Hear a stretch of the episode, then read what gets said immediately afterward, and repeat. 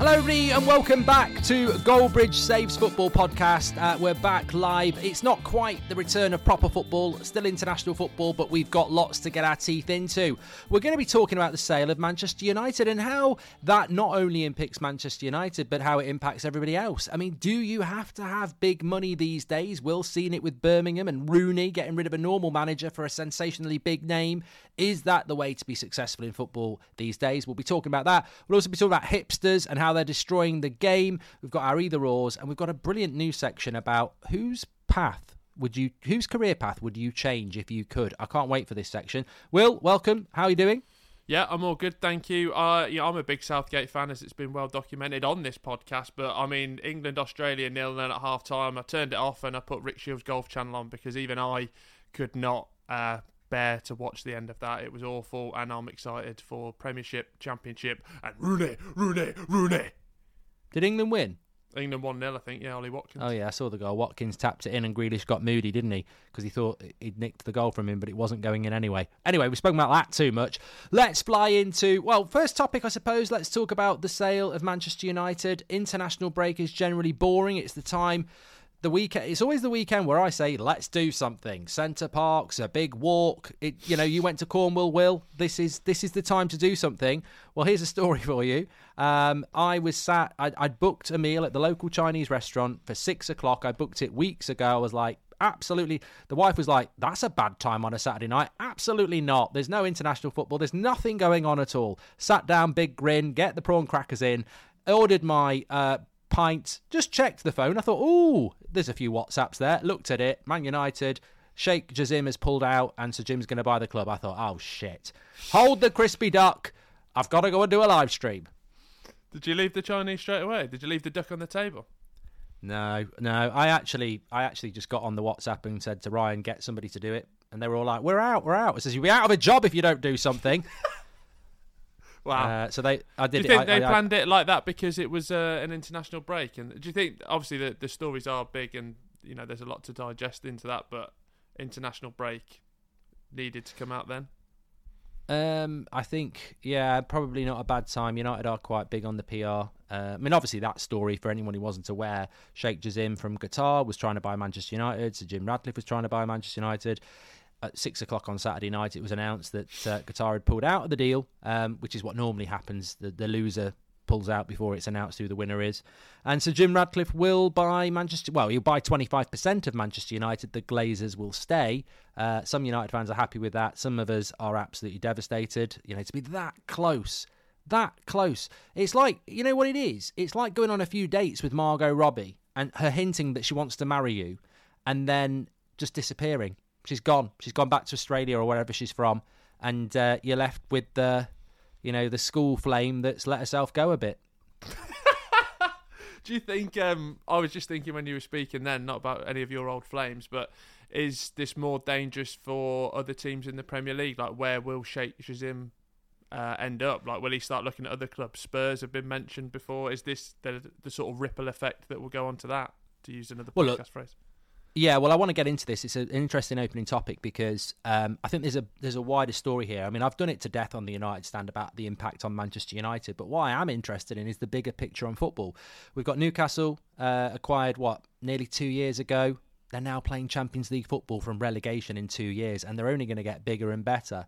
Man City, longer story, but they're dominating football. Chelsea, Todd Boehly spent a billion pounds in a year. That's three powerhouses in the Premier League already. And whilst Chelsea haven't been successful yet, it's only a matter of time. I, mean, I remember Blackburn Rovers, it was only a matter of time. So, you know, in the modern game, do you need to be uh, wealthy to be successful? And I think that obviously what you've just said there, many Man United fans like myself, I would not have wanted a Manchester City owner mod, uh, ownership model, but you know when when it's on the table, you become a bit of a hypocrite because you're like, well, it's the only way to be successful, and to miss out on that, I'm almost there's almost that stubborn defiance in me that go, well, the Glazers have screwed us over. I hope they do go and buy Spurs or West Ham and prove what they would have done for Manchester United because they may as well do it.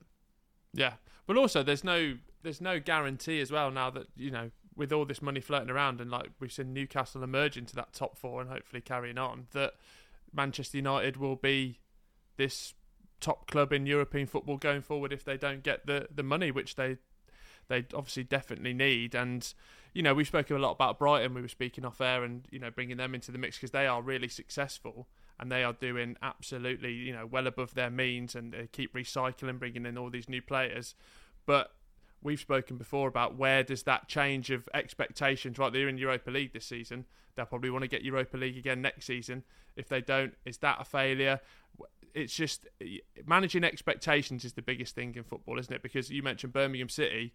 I just wanted top half football this year, and we went on the, on the way of that. And I, it was just nice for me to know who owns the club. So I think success and expectations is such a big one to get into as well. Yeah, and I think that it's all about, like you say, it's all about expectation because, well, Manchester United, if Sir Jim Ratcliffe comes in and gets Sir David Brailsford or whatever his name is, and the cycling team, and oh look at me, I'm so successful, but makes Man United Brighton, that's not success. With all due respect to Brighton, it's not success to play good football and finish fifth.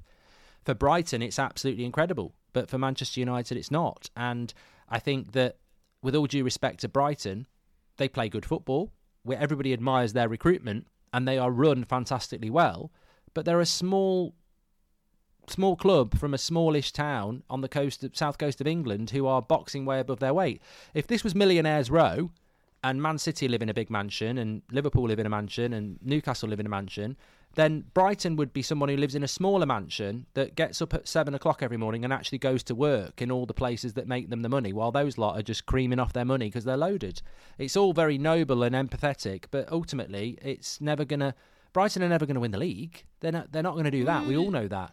Yeah, but we have seen. Like, I, I think we all dream as probably neutral football fans of having another Leicester City season, don't we? Like that's the pinnacle for me because and it won't happen. Well, yeah, never say never. You know, this is football. Dare to dream. But I just think that's what we all crave for because at the end of the day, if it is going to be sort of this closed shop where right, you can come in the top four if you've got four billion. Right, you're in. Now let's have a party. We might as well just start the Super League. So I think the unpredictability is something that I hope still remains, and you know maybe someone like a Brighton, Tottenham would be a yeah Tottenham would be in that category as well. But look at where Leicester are now. They're in the Championship. And look, not for one minute will anybody from Leicester say we don't care about being in the Championship if, if we won the Premier League like we did, and they won an FA Cup as well. So, compare you know, when it comes to levels for Leicester, they'll be very happy to be in the Championship eh, as long as they've won the FA Cup in the Premier League in the last 10 years, which they have. Um, but for Manchester United, when it comes to the big prizes, I think the, the question I would pose to the listener and to you, Will, and everybody would be can you be successful these days without what Man City have got and Newcastle have got. I mean, to be honest with you, Liverpool, I think, you know, can you compare Sir Alex Ferguson to Jurgen Klopp? Obviously not, even with red tinted glasses. But Jurgen Klopp has been Sir Alex like to Liverpool. He is an entity, an enigma that has basically single handedly given Liverpool the ability to fight against the odds. I mean, they don't have what Man City have got, and yet they can compete with it. But I don't think that's logical that Liverpool can do that. That that anybody who's competing with Man City and Newcastle are, are doing it with one arm behind their t- tied behind their back. And I think that's why uh, so many rival fans are taking the piss out of Man United this weekend because they're not getting Qatar and they're getting Sir Jim. And you can learn a lot from li- rival fans, and they're basically laughing at United because they're like, well, you know, if they'd got Qatar, there would have been very different reactions. If it was Qatar being announced as Man United's new owners, it wouldn't be laughing and mocking like it is with Sir Jim. It would be, oh, yeah, you, you, oil money, you know, cheat code and all that lot. So, I just, but I think if you want to be successful, you have to do that. That's yeah, my opinion. I just I, with the Qatar thing as well. There's so, there's so, many like you know. I think David Beckham came out last week and was very cryptic about the sort of the yeah. Qatar ownership, and you just wonder when the plug was pulled in this because with all those you know different players have come out and different journalists have said different things, but then it just felt quite sudden for it to end like that, and I just mm. yeah wonder if even. Uh, Sheikh Jassim will feel a bit scorned, and then yeah, maybe look to do what you were worrying about, and Tottenham and West Ham, and then well, I just worry just because, yeah, I don't want it to become that closed shop at the top where you have to have that X amount of billions to say like we're competing this season, and the the quality of the Premier League, I think, is such where I just hope that we can see another another Leicester, another Brighton, just competing and uh, getting up there. Well, the thing is, as well, is that apparently Sheikh Jassim wanted Man United because he supports Man United, but that never stops Sir Jim Ratcliffe. He tried to buy Chelsea and Barcelona before his dream boyhood club. So there may be a scenario where they look at Abu Dhabi and they look at Saudi Arabia and they go, look, we want a Premier League club. We want to compete with them. You know, it's it's been a very positive. Some people call it sports washing, but it's been a very positive thing for Abu Dhabi and it's been very positive for Saudi Arabia. Um, and especially when it's regions of the world that don't necessarily have the best reputation in the West. Let's be honest. So this Newcastle positivity and Man City positivity is brought about by these uh, Middle East states, isn't it? So I still think that maybe Qatar will, and Man United would have been a huge positive PR machine for them, whatever their, their whatever their motives are. But the thing is, I don't, I can't remember how much Newcastle cost. You know, again, somebody leave us the uh, um, leave us that post in the Spotify answer bits. But Man United, the Glazers are greedy, and they wanted north of five billion pounds. You buy Man United, you've got to build the stadium. It's rusting. I mean, how embarrassing is that, Will, that the 2028 tournament is being held in England and the biggest domestic ground isn't even on the shortlist? Yeah. You buy West Ham, it's not five billion to buy West Ham. It's probably more like one and a half billion, considering Chelsea went for two. You buy West Ham, you've got a 60,000 capacity stadium right in the smack in the middle of a bit, bit of East London. And, and, and ultimately, what's the difference between Man United and West Ham? A fan base, okay, but stadia, infrastructure, Premier League team, spend money on it, it becomes good. The, the, the, there's a cheaper business model out there for Qatar where they don't have to spend five billion on Man United, where they can spend half that, less than half of that, and spend the rest of it on building a bloody good team. And and if they do that with West Ham, then that's another team into the top four, isn't it? Do you think we're? It's probably a bit deep for a Monday evening as we record this on an international break. But do you think we'll ever have a sort of like football tipping point? Like uh, I watched The Big Short the other day about the the housing market, where just there's so much money going into football and it's getting bigger and bigger each year. Surely there's a tipping point where you know we're going to come onto it about the actual quality of the game and the entertainment of that. That there's like a tipping point where it's just it's not sustainable for, and we're seeing it at the bottom of the pyramid, but even at the top. Um, I think the money side of it will always be dependent on how long these billionaires want to play with their play toy, really. But realistically, I think there's a few more. There's plenty more petrol in the tank in relation to money to be made from football. Um, my big concern about football is is probably something for another podcast, which is just the sheer volume of games. Um, there was a player last week. I forget who it was. I think it actually was Danny Murphy after he'd been slagging me off, saying that players um, shouldn't be moaning about how much game time they've got. I mean, that's a worse take than what he said about me because I'm like, oh, hold on a minute. Some of these players are playing ridiculous amounts of football uh, two or three times a week. That's going to be the biggest problem because there's, as we know, um, we've got this section coming up where we're going to have a player each that we'd like to relive their career, you know, without something or in a different time, which is going to be interesting. But there's not there's not an infinite amount of good players, and if you run those, it's like it's like having ten top horse races uh, horses who are brilliant at horse racing, and you run them every day, and they have to retire. Well, you, you'll end up with four or five. And the same thing with football. There isn't an infinite amount of brilliant footballers, but we are running them into the ground. I think we might. Do, it's a bit like that boxing thing on Saturday night, wasn't it? I watched it. Maybe you watched it. A lot of people listening watched it. It wasn't boxing. It was just a pure money exercise for everybody involved, and fair play to them. But we don't want to see that in football. We don't want to see football diluted. And yeah, there's a lot of money swashing about in it. Um, and I think you need it if you want to be successful. Now, I, I, I genuinely, I suppose the tagline I would say is, I don't think a Leicester City can happen anymore. I don't think that can happen. Yeah, well, I, yeah, I really do hope it can. I, I just think with the level of the Premier League, I think we could see it again because you, the even down to the bottom, maybe not sort of Luton and Sheffield United, no offence, but I think that level is rising and getting behind. And I'm hoping the way the Premier League is at the moment that it can be the same as when we get into the final six games of the season. Do you not think that happened last year, though? I mean, do you not think that the Brighton team last year was better than the Leicester team that won the league? It's just that there's Man City in there, there's Arsenal in there, the the, tr- the, that was a perfect storm. It wasn't that long ago, so I don't even have to say to the youth, well, you know, you're not old enough to remember that Leicester City team that won the league. Spurs were their main competitor for most of the season. Then they bottled it, and Arsenal came second. Man City were going through some transition. Man United were as well. Um, Chelsea were as well. I mean, Liverpool, Leicester totally deserved that league title. They played very well. But what I found, I mean, look, let's not talk about style of play, but they basically counterattacked all season and people let them. But they deserved to win the league. But there That's was just I want in my football teams. There's so many teams that were just going through transition or not having a good year, and the doors just opened wide open. I just don't think that will happen. I mean, if Man City had an off season, there'd be Arsenal or Liverpool. I can't see a West Ham or a Brighton or an Aston Villa coming through and winning the league unless they were backed I could see a Newcastle doing it, and that would have been a surprise a couple of years ago, but it wouldn't now be because they're owned by probably they're probably the richest club in the world.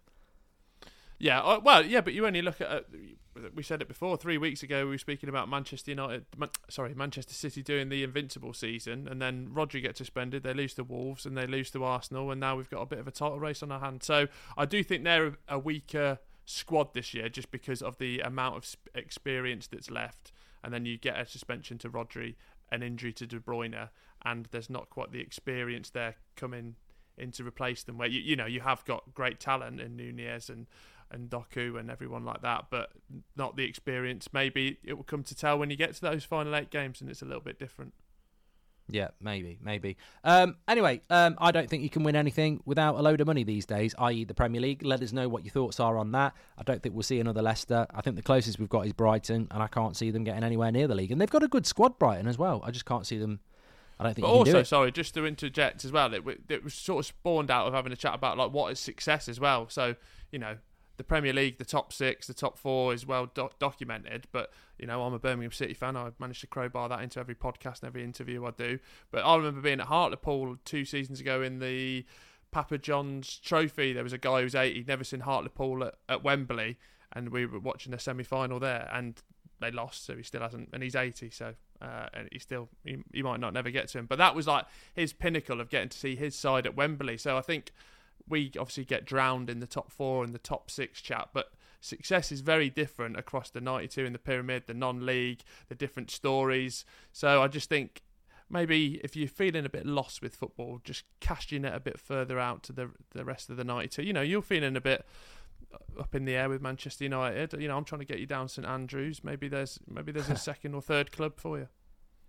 But no, look, I don't look. I'm I've seen people saying stuff over the last couple of days. That's it. They're finished with Man United. I find that hilarious. It's like I'm not going to stop supporting Man United because the Glazers no. are ruining it. It's there's people in a lot worse situations supporting a lot worse clubs. I mean, think about Scunthorpe, Scarborough, Lincoln, and and it's not exclusively the East Coast. I mean, Torquay, Carlisle. You know, this is uh, this is proper support, and I'll always support Manchester United. The the problem is is when your club's being sabotaged. Um, you you know as you said with Hartlepool, they know their level. They have a, you know, I mean, as I say, Brighton don't need to win the league to be successful. They're punching way above their weight. It's incredible, and their fans will love it. It's a bit like Spurs at the moment. They don't expect to win the league this year. People might talk about them winning the league, but they don't expect to do it. They're just loving what they're doing at the moment, and, and, and fair play to them. Fair play to them. Um, let's move it along, Will, because that was a good section. But uh, there was something else that was on my mind this weekend, and not normally with the lack of football. I suppose your mind wanders into other areas of football, and this is almost a, Goldbridge Saves football section, which is great because it's called Goldbridge Saves Football Podcast. Um, I wanted to get your thoughts on this. I have a, I have had I've heard I heard an ex-player talking about this a few weeks ago. I can't remember who it was, and, and it's a shame really because normally they talk nonsense, but this was, was was something that actually made me think and go, "That's a good point." And what they basically were saying was all these compilation clips that you see on YouTube or TikTok or Twitter, where it's like this, and, and normally, you know, sometimes it can be because a player is good. We've, you know, that there's always a joke, isn't it, when your club signs a player? Oh yeah, they're the best player in the world. I've watched them for three minutes on YouTube, but it works the other way as well because it happened with David De Gea last year. Um, I've seen it happen with other players where, you know, these little editors they they go and take little clips from games and basically. Why everything got to be little? False narrative is basically what I'm talking about. Um, a one minute clip of why David De Gea is a crap goalkeeper distribution wise, and it's like they probably took it from about eight games into a one minute clip. So what's eight times ninety? That's a great question. Six hundred and forty. Uh, lovely. And so 640 minutes of football, they compile it down to one minute and show you why David De Gea is a crap goalkeeper on distribution. And I'm like, it's such a dangerous medium that's become such a big medium. I mean, what are your thoughts on it when you when you? I mean, I, look, I get it. It's it's. I mean, TikTok short form content. It's it's the buzzword of the youth and everybody, isn't it? But it's become this sort of, and also you get somebody that, you know, with all due respect, we've never played the game, but you get somebody who who could be a 92 year old nobody or an 18 year old who's just come out of uni, and they'll go, this is why David De Gea is a bad footballer. This pass really should be going into the feet of Rashford so he can turn around and score a worldie. He's kicked his out for a throw in again. Oh, look, the ball's back with De Gea. He's panicking. He should wear pampers. He's shitting himself. He's booted it to an opposition player. Oh, look, De Gea's first touch is like a trampoline again. He's kicked it to the touchline. He's shit. This is why we need to get rid of David De Gea, who's a legend for 10 years, and bring in some hipster goalkeeper from Bruges who no one's ever heard about. It has a pass completion rate of 99.8%. Thank you, bye. More more videos on my TikTok at Dill Doe. Football. Nice. I think on this, it's uh, you know, you, you scroll through TikTok and Twitter, and it's you know, it's not just football. I see things, and without thinking, I've that I've made a and it's made an impression on me without notice. You know, this oh, yeah. oh, I don't like that person, and I've seen a six second clip of them, which could yeah. be out of context. I think the the Twitter bot thing needs to be a lot more prevalent for the maybe some of the stats stuff. You know, with you know underneath where it's like this is actually a clip from a thirty second video where David Hay yeah. actually was nine out of ten, but I, I do think there's a bit of snobbery creeping into the game from like people that maybe like that side. You know, I like football for. I love Birmingham City. That's number one. I love Do you will? For, You've never mentioned yes, Birmingham before. Yes, I got it in again. Ding. Um, but I like it for the stories and and emotion and everything like that. Whereas some people can like it for the stats and everything. I think you're allowed to like football whichever way you want, but that doesn't mean you should start like pissing on other people's chips because they like it. You know, I like soccer. No. I am. Some people didn't, but no, you can like football uh, for other ways. Do you oh, like the British Bake Off? I love the well, I, I, do, and I'm I'm willing to give it a second try now because Alison Hammond's in, and I like Alison Hammond. See, that would be a reason to turn off for me, but I've still stuck with it. But on the British Bake Off, if you've never watched it, they have the I can't remember what's the second round called. Um, it's not oh, the like the big challenge. The yeah, it's not challenge. the showstopper. It's not the technical. It's one in the middle, right? So basically, oh, Paul the blind Hollywood, challenge. Yeah, so Paul Hollywood go, will go to nine contestants. Right, you've got to make me a Bakewell tart and they'll all make a Bakewell tart. They'll line it up, and he'll come out and taste them blind, not knowing who's made what. And there'll be a different array of shit. And one of them will be a Bakewell tart, but the other eight will just be varying levels of crap. And that's what I think about these. Um, that's what I think about these people who do these compilation clips. There will be some that are really good, and somebody will who really knows what they're on about will put something together that's really well constructed. And because I've watched that player, I'll go, "Oh, you know what? That's really good." You know, it might be something about Scholes or something like that. This is why Paul Scholes was so good. And you'll go, yeah, they've, they've nailed that. They've nailed that. And then you'll see somebody who's got a complete and utter agenda against something and just wants to be proved right. And they'll go, why Zidane was the worst footballer and belonged in the National League. And they'll clip up Zidane losing the ball you know, 10 times. Yeah. And, and, and, and that's the thing. I don't it's like quality control, isn't it? There almost needs to be a bit. Of, there almost needs to be a teacher or somebody who assesses it and goes, rubbish, go back and do it again. But they don't because that's freedom of speech. They're allowed to do it. But then people do take it as read that because they've taken the time to do a voiceover and a compilation, it must be true. And it's almost like media manipulation or polit- political manipulation. You can put these compilations together and basically start an agenda on whoever you like. I mean, I would even say, here we go, here we go. This, this is interesting, Will if anybody wants to do it, if you're on Spotify, we always leave a question. What did you think of the podcast? Lots of people reply, and we post them up. If anyone can be asked, and you want to you want to retweet off a big account, I will.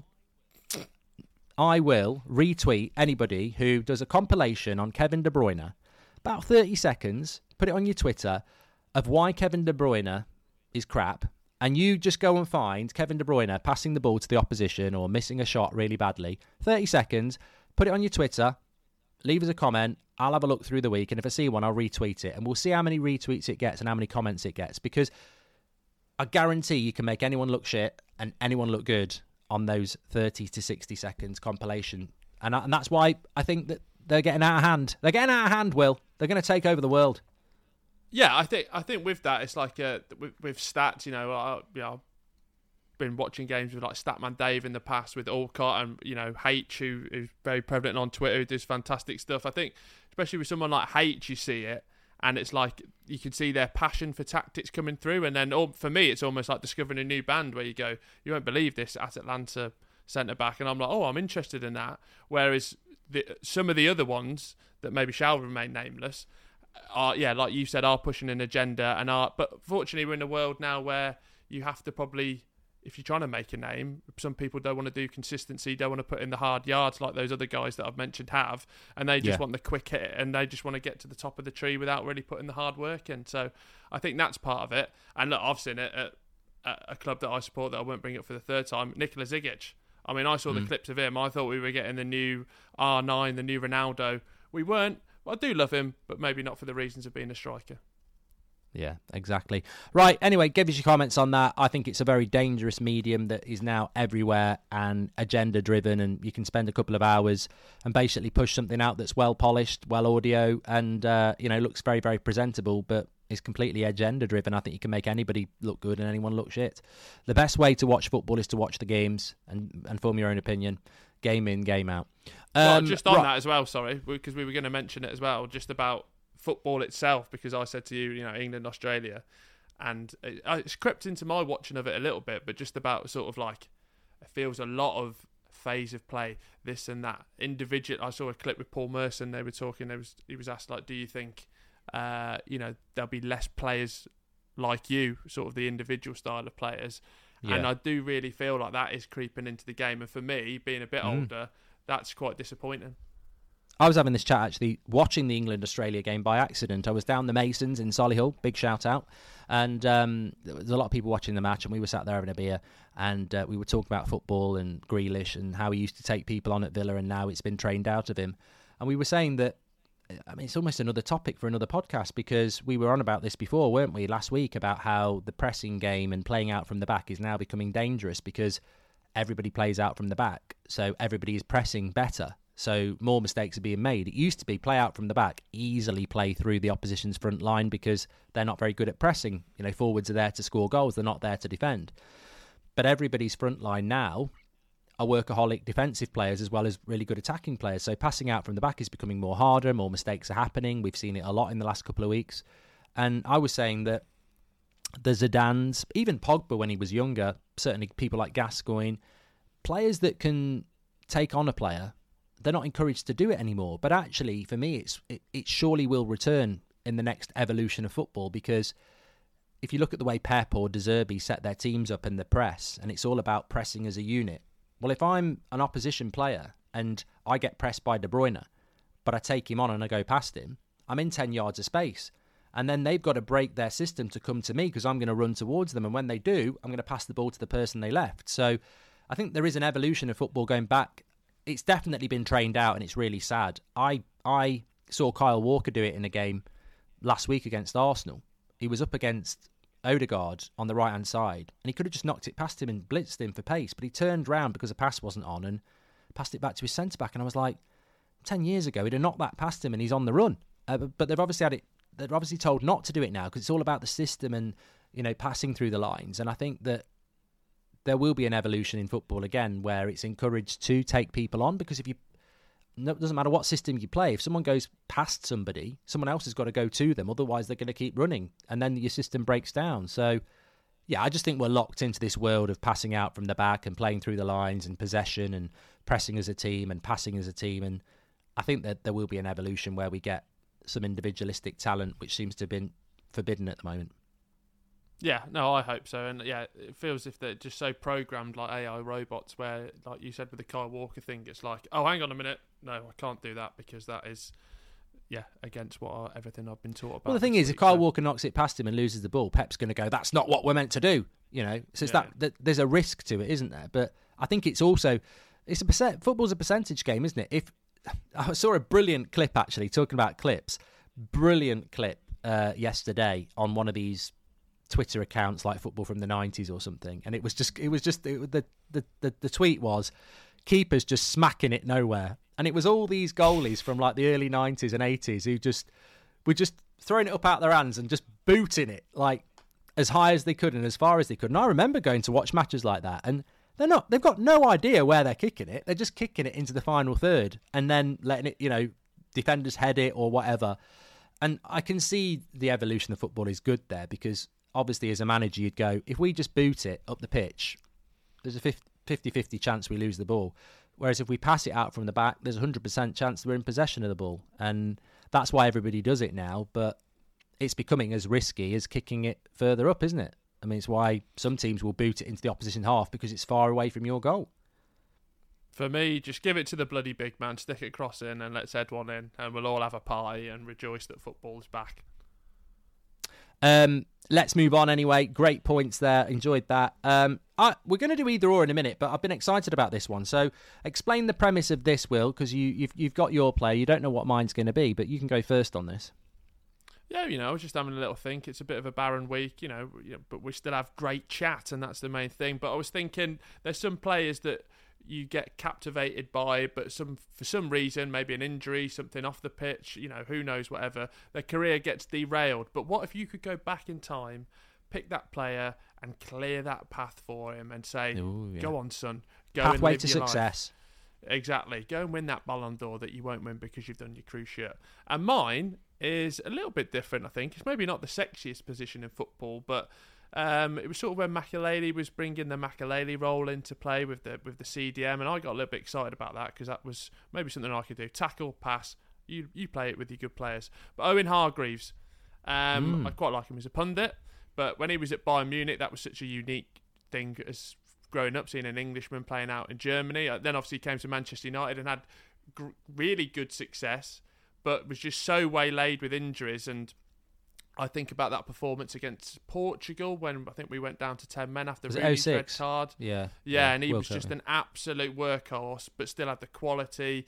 You know, he could bend a free kick in as well, but just was absolutely Good blighted penalty, yeah. with these injuries. He was, um, yeah, he just he had it all, and it was just injuries that stopped him. And you know, he, he looks back at his trophy cabinet; it's absolutely fantastic. But I think as a player we could have had a real sort of really big superstar there if it wasn't for injuries. So Owen Hargreaves, let's go back in time. I've cleared the path. Go on, son. Yeah, I remember I was very excited when we bought him because that must have coincided with Roy Keane going to well having his outburst and going off to Celtic, and then um, we I think we bought Owen Hargreaves after that World Cup in 2006 or maybe 2007 I was really excited because I was like, I think he's actually one of the best up and coming holding midfielders in the game. He played right back for a little bit, but he just never, never really, like you say, it was so injury prone. Um, so yes, Will's suggestion is Owen Hargreaves injury free. He's cleared his path of injuries, and uh, yeah, I think it. There's absolutely no doubt that he, he would have had a, a you know a very very good career. He was certainly being mentioned in the top echelon of European midfielders, but just never had the consistency because of injury. There we go.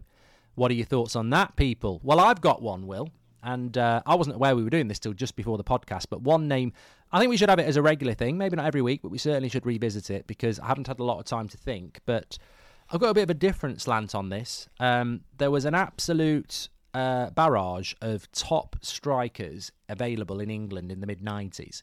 Obviously, I had Shearer and Sheringham, um, Chris Armstrong, Les Ferdinand, Chris um, Sutton.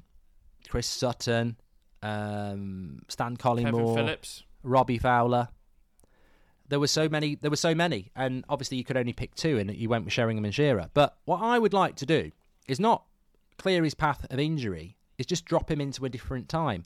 So instead of being in his sort of early 30s in the mid 90s and catching the beginning of the Premier League and most of his career being in the 80s, I would drop Ian Wright as a 21 year old into Arsene Wenger's 98 side and give him 98 to 2010 in his 20s. Because I think Ian Wright was a, a very underestimated striker who was probably ahead of his time in the early 90s. And he, he, came into the game a little bit old as well. I can't remember how old he was when he signed for Arsenal, but uh, really, really technical striker, goal scorer, quick. So I'd like to have seen Ian Wright 21 at Arsenal in 1998 and give him 10 years and see see what would have happened. I mean, it benefit Arsenal and not Man United. Might have stopped us winning the treble in 99, but uh, yeah, I think he, he would be an interesting one to, to give a run at in a different time and a longer career. I like that as well. Just thinking with my England hat on as well, because obviously Shearer sort of ended around that 2002 mark. So if you've got a prime Ian Wright going into that, Ian Wright, Michael Owen, Ian Mm. Wright, Wayne Rooney, there's some absolutely lovely striking partnerships there going forward. He's a bit underrated, Ian Wright, really. Yeah, I know, hundred percent. Like you said, he came into the game so late, and you know he made made the most of what he got, and then some. And yeah, yeah, if he could have had just a bit Ian Wright and Thierry Henry as a as a prime Ian Wright and a prime Henry, yeah, I mean it could could have changed Manchester United's fortunes. I think we'll definitely revisit that. Um, certainly, it- get in the comments uh, on Spotify and give us your suggestions and why. I'll look forward to reading and sharing some of those. Um, certainly, we can share some of them next week as well.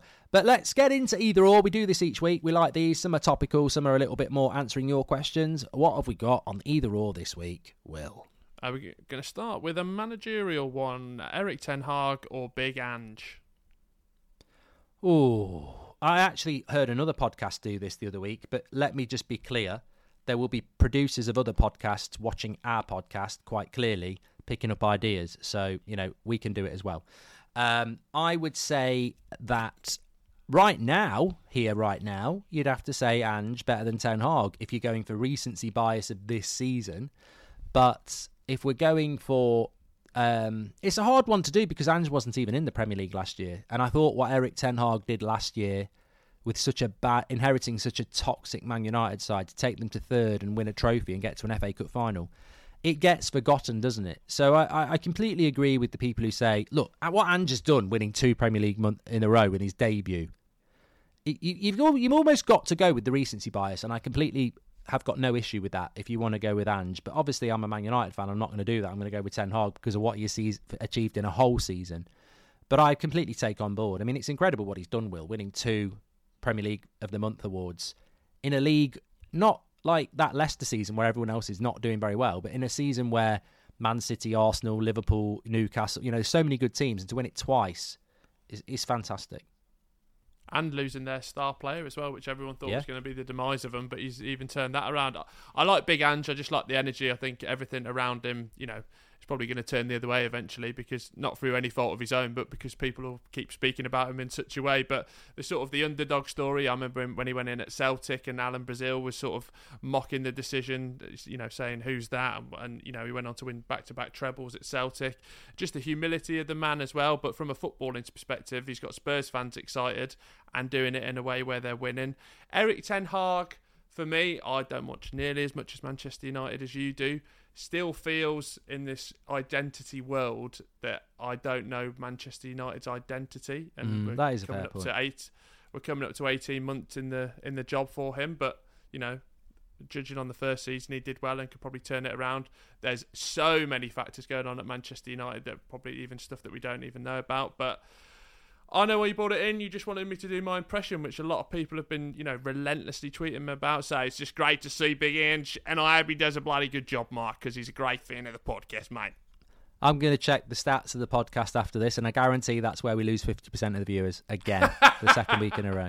Um, one thing I would say is, if anyone knows Ange, just for a bit of content or just for just for charity, Will we would love to film Will washing your car because he, he would he would love to do it. And it, and it, and it, we're What- not talking soap and suds, we're talking licking it and your ass afterwards. Anyway, what's next? What about if, if I what about if I interview Big Ange as Big Ange? You know, yeah, my impression so good. he punch you in the face for being anti-Australian. Next up on the agenda, we have Unai Emery or Eddie Howe, keeping with the managerial theme. Um, look, I think it's got to be Eddie Howe. Um, longevity on this one. It's not about recency bias. I, I think what Emery's done is great, and his record in those first few months, taking over from Gerrard with Gerrard's squad, cannot be underestimated. He, he- he's made Aston Villa credible in less than twelve months, and um, you know they're doing very well, Aston Villa, and he de- deserves a lot of credit. But how can you compete with an English manager uh, who is in a relegation battle with Newcastle and uh, takes them out of that comfortably? um, with people like Dan Burn and Harvey Barnes and you know Craig Gordon, not Craig Gordon, what's his name? You know what I mean. um, Anthony Gordon. Anthony Gordon. Craig Gordon was a goalkeeper for Hearts, I think. Scottish. Um, Trippier, and also you know that night against PSG the other night just was a real symbol, I think, of just how much good work he's done. Top four was probably not didn't get the exposure it did. So I'd have to say Eddie Howe in, out of the choice of two very very good managers in the Premier League at the moment. I think for me, uh, it was the. I remember watching Aston Villa last season when it was Gerrard's last game and they lost to Fulham, and I was having a right old evening. WhatsApp group dominated by Villa fans. They were in the mud, but it was sort of like not better know the devil you do something better like that because the next two days Emery comes in, shoot up the league, European football, and the whole tide has turned at Aston Villa where you know, they're in that you saw that Brighton and Spurs category where they could maybe push on for the top four, and that's all been led by him. Sort of even the structural stuff above him, um, with bringing people in as well and just changing the dynamic of the football club. But I think I'll tell you what. It's I, I go on. Go on. No, I was just going to say because I'll forget. It's a dangerous thing with your rival, isn't it? Because it's really enjoyable when they're not doing very well, but you almost want them to, you know, be consistent like they, they lose some games but win some games, so they stick with the manager. Because I remember when Liverpool had Roy Hodgson and I was loving it, and then they were like, "We're going to get rid of him," and fans are going to fans are protesting. I was like, "No, no, you've got to keep him a little bit longer." Because I was like, if they get rid of him, they might get the right manager in, and uh, that's obviously what happened there with you. Well, I think the interesting one as well, if you cast your back mind even further, when Dean Smith left, Steven Gerrard got the job. They there were strong rumours of Eddie Howe going into Aston Villa and obviously they appointed Gerrard because you know what he did at Rangers and maybe a bit more of a name, and then that's what led the opportunity for Eddie Howe to go in at Newcastle. So, um, I think I would go Eddie Howe just because yeah of everything he's done. You know we can't look past it. They have spent all that money and got. Uh, Bruno Guimaraes, Isak in there, spent money with Kieran Trippier, but like you said, the coaching of players to have like Sean Longstaff scoring that goal against PSG, Fabian yeah. Dan Burn, I think, yeah, that just tips it for me. And maybe a little yeah, Villa just aren't aren't there yet, are they? But um, they could be. They could be. Next, they've got the money. Um, yeah. Next, we are looking at. Uh, I've got one down here. It's stick to football or rest is football. Uh, a bit of podcast What's that? chat. You know, who are they? stick to football's Gary Neville. Stick to football. You know who they are. I've never stick heard to of them. Is Gary, Gary Neville's podcast. Rest is football is Gary Lineker's podcast. I'm a podcast mm. football fan. You're a yeah. podcast football fan. You uh, go you first know, then. Past... I, am going to want to see what I'm going to say controversial, so you can go first. Yeah, I'm going to go rest is football. Uh, big love. I really like the dynamic between Lineker, Shearer, Richard. Started it on BBC Sounds, brought it over to Lineker's platform. They do have a real love of the game. It comes across, and you know, I'd, yeah, I'm, that's what I'm choosing. What about you? I, I just think they're ridiculously similar. Stick to football. This is football, is it? Yeah, yeah, yeah, yeah. I mean, come on. I mean, what? No, I, what rest I found... is football. Stick to football. Rest is football. I mean, yeah, straight away that confusing for me. Um, very similar formats. I did watch the Beckham, or no, um, what was the first one they did on the Neville one? It wasn't Beckham, was it? It was, mate, just, it was just, just their first one. Them, yeah. And if they, yeah. I, I think they must have said a hundred times, "Yeah, we've been planning this for months. Yeah, we've been planning it for months. Months we've been planning this." Because I was like, if they hadn't said that, I think a lot of people would have said you've just took Lineker's idea and copied it. But maybe they had planned it for months. I don't know. Um, I just think as a podcast, I I'm, i agree with you. I think the other one with Shearer, Lineker, and, and Micah is better. Um, out of everybody, I think I like Micah the best because he just seems down to earth and a laugh. Um, but yeah, so I would agree with you on that one. I, I, I, look, they're very look, they're, they're huge budget, huge budget uh, productions, and uh, fair play to them. But um, yeah. Also, we should give ourselves a bit of a pat on the back as well. You know, I don't like to do it. I know you don't like to do it too much. But the, the other week when we were third in the podcast charts, it was uh, Stick to Football had David Beckham as a guest. Rest is Football had Thierry Henry had as, on as a guest. And in Peter Crouch had KSI. Peter Crouch had KSI, and we were just in there with just me and you having a chat. Obviously, it's, moaning about yeah. VAR. Exactly. Yeah. So that's that one sorted. Uh, a couple of fun ones. Um, what in the community tab, which we put up every week, get involved in that if you want to get your question answered on the podcast. No European football or Conference League next season for Manchester United, which I sort of laughed at, and then I thought, hang on a minute, it's a good question. This is a real possibility. Well, it used to be no European football or Europa League football because it was Thursday night football, but uh, let's go with the Conference League. Um, honestly, I would rather have Conference League football than none because I think it's a long week for a bit. I mean, Chelsea must be going through this at the moment, so it's probably more prevalent for Chelsea fans. But let us know in the comments as usual. I personally would rather have my club playing a game in European week and take the banter of it being the Conference League than not have a game. I think everyone always goes, "Oh, it's good to have a week off on the training ground," but I actually think there can be, you know, I think it's one game a week when you're a top club. It's not enough. So for me, I'd go. I'd take the Conference League. As much as it would be embarrassing, I would take it. Um, just finally, as well, a lot of people asking about the podcast and everything, but a lot of dream guests for the podcast. So I want to do this two ways, split it because I think you'd have an interesting answer. Dream guest for the podcast in the football sense, but Yeah. dream guest for the podcast just any celebrity, and we can briefly talk about football, but then go into other areas. Um, I think a, a dream guest for me has to be somebody that's going to be a good conversation and not just somebody that you know is is is a is a is a legend in my mind because you know I, I would like Roy Keane, but obviously Roy Keane does a podcast every week with Gary Neville, so I don't think that would necessarily be good apart from the fact that I'd get to talk to him. So I think I'd probably go for somebody like um, a Sir Alex Ferguson, someone like that. You know, you know, an absolute bucket list legend that. And look, Sir Alex Ferguson might go and do Gary Lineker's podcast or whatever, but obviously we're talking about on our podcast, and that's one thing. People can say, "Oh, we get this guest, we get that guest," but it's very different when it's on your own podcast or show, isn't it? So I think I'd go with someone like that. Be very interesting. What What about a celebrity guest? Celebrity, um, again, I think I'd go for somebody old school, legendary, where you could just, you know, try and absorb as much of their greatness as you could. Um, so I'd probably go with somebody like uh, a Pacino, really, someone like that. I think just the films he's been in and the stories he'd have to say. Just when I was out, they pulled me back in. That was rubbish. Sorry, who's that?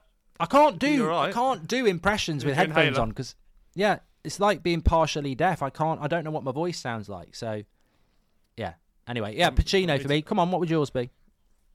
Um, I'd probably choose Lukas Jutkovic, and I'd probably choose The Rock. Yeah. I've, I've always wanted. I've always. I tell you what. I've always wanted. I was down in London last week, and I've, I was talking to somebody about this. I've always wanted. I always loved Parkinson. Nice. I know he's dead now. Rest in peace, Yeah. Michael. I nearly forgot his first name. Then I was going to call him Roy. Um, he's all right, Roy. Um, he, it was just a. Uh, but anyway, so with yeah, I've always I always loved Parkinson, and I'd love to just do that sort of a series of. And it doesn't matter if someone nicks it because no one can do it like we would do it. So I'd love to do Goldbridge every every Thursday night at nine o'clock on BBC Goldbridge, and I just interview two or three people every week. Yeah, nice little band you could get in there as well. Bring Yeah. him on. Yeah. Okay. Be great. maybe Strings to Goldbridge's something. bow, blow bow.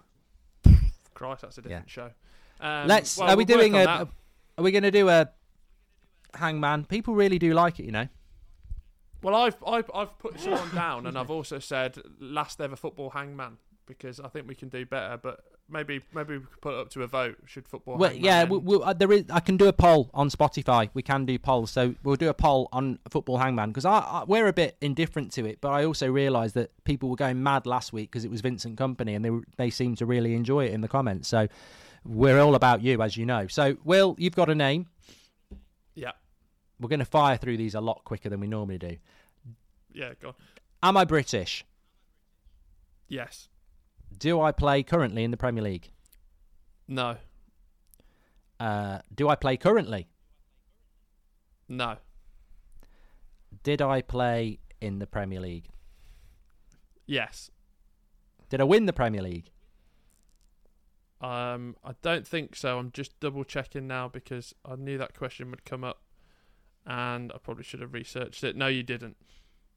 Am I English? Yes. Six. Um, did I play for England? Yes. Over 50 caps? Just double checking for you, Mark. Oh, No. just double check. No, okay. So never win the Premier League. Don't play anymore. English. Uh, striker. No. I'm struggling here. I'm on eight. Um, uh, Did I play in the Euros '96 with Ven- Venables? Uh, you didn't play, but you might have been there. Oh. Uh, Did I play for a Midlands club? squad. Did you play for a Midlands club? No. Well, no, no, you didn't. No, Rob Lee. no. Think further back. Sorry, David Platt.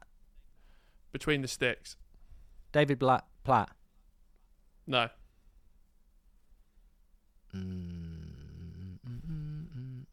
I've run out of clues. Uh, this is a good one. This one. I'm ab- I'm absolutely stumped, Yeah. and everyone at home will be. He was doing what you were doing today. Goalkeeper. Oh, goalkeeper. I've got- I've had a hint here. So, um, wouldn't be David Seaman, Chris Woods, Ian Walker. No. No. Didn't play. You're in the Nigel right Martyn. Nigel. Correct. Nigel Martyn. yes. Got it. Everyone at home's going, England that? goalkeeper." Who is that? Crystal Palace. But- yeah. Leeds. Yeah. Great goalkeeper, I think. If David Seaman hadn't been about, he'd have got many more caps. I just absolutely loved him. And I bought a goalie top in Euro 2000, I think. Lovely little number hmm. it was. Well done. There we Let go. us know. We'll Thank do a you. little bit of a poll on that. Um, we're back on Friday. We will we'll have Goldbridge back on Friday. I'm le- I'm leading four two on that at the moment. So Will needs to have a good think about five scorers for the week, and we're adding a goalkeeper in for a clean sheet. So we'll be talking about that on Friday. And we're sort of up in the air at the moment on what our main topic on Friday is going to be. I did have a few wrote down. I think it was overrated Premier League eleven, or underrated Premier League eleven, or all time Premier League eleven. So we're sort of Oh, I'd like to do an all timer. Maybe do all timer then. Get in the comments, let us know. Uh, Will, thank you for coming on as always. Thank you, Mark, for having me.